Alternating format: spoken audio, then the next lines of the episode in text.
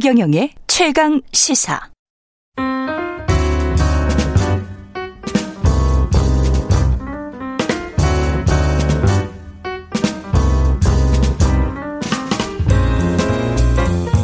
네, 더 나은 미래를 위해서 오늘의 정책을 고민합니다. 김기식의 정책 이야기 식센스 김기식 더 미래연구소 소장 나와 계십니다. 안녕하십니까? 예, 안녕하세요. 예. 아까 어, 사람들의 관심은 다 LG 에너지 솔루션에 쏠려 있다. 뭐 빅데이터 우리 담당하는 전민기 팀장이 한국 인사이트 그렇죠. 지금 예. 이틀 동안에 400만 명이 청약을 했고 400만 명. 예. 그리고 청약 증거금만 100조가 넘어가서 사상 최고의 기록을 달성했으니까요. 야, 400만 명이면 인구의 거의 뭐 8% 정도가 성인의 10%는 성인의 10%는 확실하네. 다 들어간 거죠. 예. 예. 100, 110조 원. 네. 돈, 돈 많습니다. 네. 예. 이게 이렇게 엄청나게 몰린 게 이 배터리 잘 될 것이다. 앞으로 것도 유명하다. 그러니까 두 가지 측면이 네. 있는데 첫 번째는 한마디로 얘기하면 열심히 일해서 버는 임금 소득이나 사업 소득보다 어, 몇 년 전에 자산 소득, 부동산이나 음. 주식이나 이런 채권 등을 통해서 얻어지는 자산 소득이 임금 소득보다 더 많다라는 통계도 그 몇 년 전에 나온 적이 있는데요.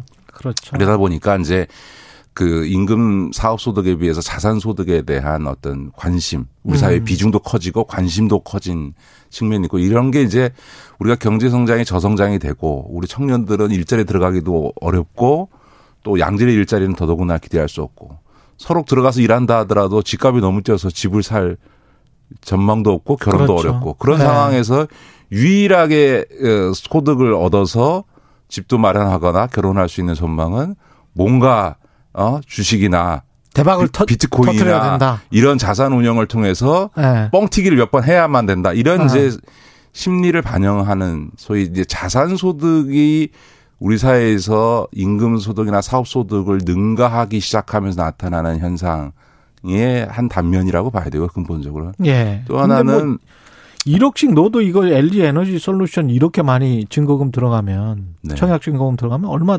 받지도 못하는 거 아니에요? 예, 그 지금 이제 주식 을이 네. 그 공모를 하게 되는데 이제 음. 상장을 할 때 이제 IPO라고 하는 거는 이제 기업 공개를 하면서 이제 공모주를 그, 그 이제 모집하는 건데 예. 이게 비율이 있습니다. 예. 예전에는 전체 공모 주식의 20%는 우리 사 주조합에, 음. 20%는 개미 일반인들에게, 그다음에 60%는 이제 그이 기관 투자자들에게 이렇게 배정을 해왔습니다. 예. 근데 이제 이 우리나라 지금 주식 시장에서 그 개미의 비중이 평균 50%를 넘고요. 음. 작년 같은 경우에는 한때 주식 거래 비중이 개미들이 70%를 차지했습니다.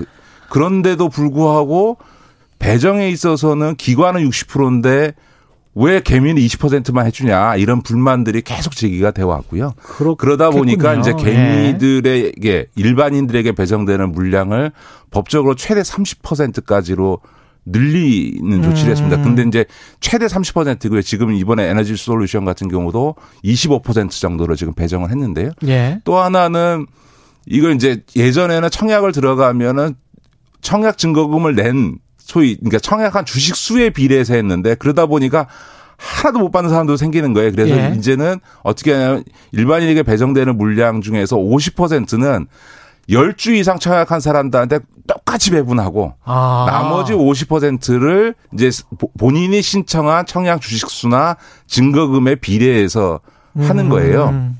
근데 문제는 이- 이번처럼 400만 명이 몰리게 되면 어, 아마 하- 균등 배분에서 한 주를 아마 받기가 쉽지 않을 겁니다. 한 주 이상을 받을 수가 없을 겁니다. 한 주 이상 받기가 힘들다. 예, 예. 그러니까 지금 현재로는 증거금이 이, 이 100조를 넘어가고 400만 명이 한 걸로 봐서는 아마 1억을 청약증 그 해도 10주를 받기가 어려울. 열주 받아서 가령 뭐 만 원 올랐다라고 하면 10만 원 아니에요? 네네. 그거 벌려고 이거를- 그거보다는 저 확실히 좀 더 받고 싶은 거고 그러나 네. 어쨌든 이익은 확실히 난다고 보는 거죠. 아, 확실한 이익이 있으니까 10만 원 어디 뭐 땅 파봐야 그러니까 이제 나오는 건 우리나라가 아니지. 이제 예. IMF 경, 저, 저, 예. 코로나 이후에 주식 시장이 폭락했다가 굉장히 2019년에 주식, 그러니까 2020년에 주식 시장이 두 배로 뛸 만큼 어, 굉장히 주가가 어, 음. 폭등을 하는 과정에서 이, 이 소위 주식 투자를 통한 수익을 얻은 분들이 꽤 주변에 그렇죠. 있는 거죠. 그러다 예. 보니까 너도 나도 개미들의 이, 저, 주식시장 참여, 소위 예, 주린이들 아. 주식시장에 처음 들어오는 분들이 폭증을 하게 됐는데 이분들이 제일 쉽게 관심 갖는 게 뭐냐면 미래 성장 기업이 소위 상장할 때 이 공모에 참여하는 것은 가장 확실한 수익이 나는 수단이다. 이래서 이제 SK 바이오팜부터 시작해가지고 이런 이제 공모주 광풍이 이제 불기 시작을 한 건데요. 근데 이제 아까 제가 이제 이 그 공모주 배정을 할때 음. 2대 2대 6이었다고 말씀드렸지 않습니까? 우리 네. 사주조합 20, 그 다음에 일반 전체 국민 20, 네. 그 다음에 기관 60인데 물론 이제 일반인이 20에 30 최대 30으로 늘기는 했습니다만 우리 사주 조합은 대박이겠습니다. 예 예를 들면 예. 이, 이 공모주 광풍의 시초였던 SK 바이오팜은 직원이 200명입니다. 아, 200명인데. 200명인데 그 당시에 청약 건수가 20만 건이거든요. 아. 그러니까 200명에게 배정되는 물량이 예. 20만 명에게 배정되는 물량하고 똑같은 거였던 거죠. 그러니까 이 우리 사주조합에 배정되는 물량이라고 하는 게 음. 정말 어마어마한 물량이었던 거죠. 이게 왜 문제가 되냐 하면 음. 직원 숫자와 상관없이 무조건 20%를 배정하도록 돼 있는 거예요. 그런데 직원이 만 명이든 2만 명이든 그렇죠. 뭐 200명이든. 옛날 이 제- 조항이 만들어질 때는 우리 바이오나 IT 같은 첨단 기술 기업은 별로 없고 예. 제조업 산업 중심이었거든요. 그렇죠. 그러니까 거기는 최소한 몇만 명, 뭐 몇천 명 이러다 그렇지. 보니까 아. 뭐 괜찮은데 아. 이 IT와 같은 기술 기업이나 바이오 같은 기술 기업은 직원 숫자가 몇 명이 안 돼요. 갑자기 벼락부자가 되는 그렇죠. 그러- 거네요. 그러다 보니까 예. 직원 숫자 무- 상관없이 20%를 배정해 주니까 한 사람에게 배정되는 우유사주 조합 물량이 너무 크고 그래 그러니까 한 몇천 주나 몇만 주를 갖게 될 그렇죠. 그러니까 있네. 갑자기 이제 예. 로또 맞은 듯이 예. 그냥 단기간에 몇십억을 버는 거예요. 근데 음. 문제는 이 우리 사주조합이라는 것의 의미는 뭐냐면 회사가 성장을 해서 상장을 하면 그 회사의 성장에 기여한 노동자들도 음. 그 혜택을 누- 받아야 된다. 너무 좋은 취지죠. 예. 근데 재밌는 거는 SK 바이오팜의 그 우리사주조합 배정을 할 때 직원들의 평균 재직 기간이 3년밖에 안 됐습니다. 그러니까 3년 3.2년이었는데요. 예. 3년 다니고 수십억짜리 우리사주조합 배정을 받은 거예요. 근데 팔 수는 바- 없는 거 아니야? 퇴직해야 팔 자, 수 그렇죠. 있는 거 근데 아닙니까? 이제 여기에 또, 같- 또 네. 다른 문제가 생긴 건 뭐냐면 우리 사주조합 배정받은 물량은 1년간 의무 보유를 해야 됩니다. 그렇죠. 의무 보유가 있죠. 그런데 퇴사를 하면 그 괜찮죠. 의무 기간이 없어집니다.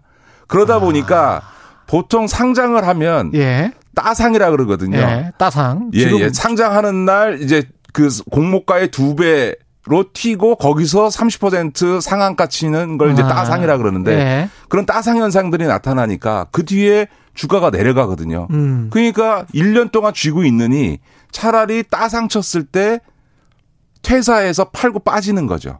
그러다 보니 그렇지. 그게 훨씬 낫겠네. 그런 기술 기업에서 가장 중요한 거는 기술 인재네. 인재 아닙니까? 그런데 네. 이 사람들이 직장 20년, 30년 다 다녀본들 어. 벌수 없는 수십억 차익이 생기니까 그냥 회사를 버리고 퇴사해 버리는 거죠. 그리고 경제적 자유를 얻고 그렇죠. 본인 그러니까 입장에서는 뭐 최고지. 그러다 보니까 예 를 들어서 그 뒤에 또 하나 대박이 났던 SK 바이오사이언스는 직원이 600명인데요. 음. 그 중에 300명이 나갔습니다.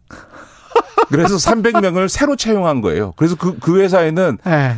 저 우리 사주 조합을 각, 지분을 갖고 있는 300명과 없는 300명이 근무를 하는 거예요. 야, 거기도 빈부격차가 심하겠구만요. 자, 근데 예. 문제는 뭐냐 하면 회사의 성과를 이뤄내는데 기여한 노동자들에게 어. 임직원들에게 주식을 나눠주는 건 너무나 당연한 건데 퇴사하고 나가면은 팔 수 있고 음. 안에 있으면 못 파는 이런 구조가 있다 보니까 어떻게 됐냐면 SK 바이오팜의 경우에는 최고로 나갈 때 21만 원이었는데 지금 8만 원대거든요. 3분의 1 아. 토막 거의 났어요. 예. 묵묵히 회사의 발전을 위해서 계속 남아 있는 직원들은 오히려 오히려 주가가 3분의 1 토막 나고 불이익을 받게 되는 거네. 불이익은 네, 아니죠. 불이익은 아니지만 이익, 이익이지만. 불이익은 아니지만 예. 그러니까 끝까지 심리, 적 상대적. 네, 예. 네. 그러니까, 그러니까 2년 동안 회사를 계속 지키면서 바이오 산업 기업의 발전을 위해서 있는 직원들은 주가가 3분의 1 토막 나고 그냥 시세 차익 얻고 가겠다는 직원들은 그냥 바로 퇴사해서 주가가 정점일 때 차익을 실현해 버리는 거죠. 이게 과연 원래 의도했던 우리 사주 조합 취지에 부합하냐? 이 이상하네. 라고 하는 문제가 어. 있는 거죠. 그러니까 아까도 말씀드렸던 것처럼 200명에게 주어지는 물량이 일반 국민 전체에게 주어지는 물량과 똑같이 20%씩을 음. 배정하도록 되어 있는 제도거든요. 이미 LG 에너지 솔루션도 똑같은 현상이 일어나겠습니다. 그러면? 그렇죠. 아, 좋겠다.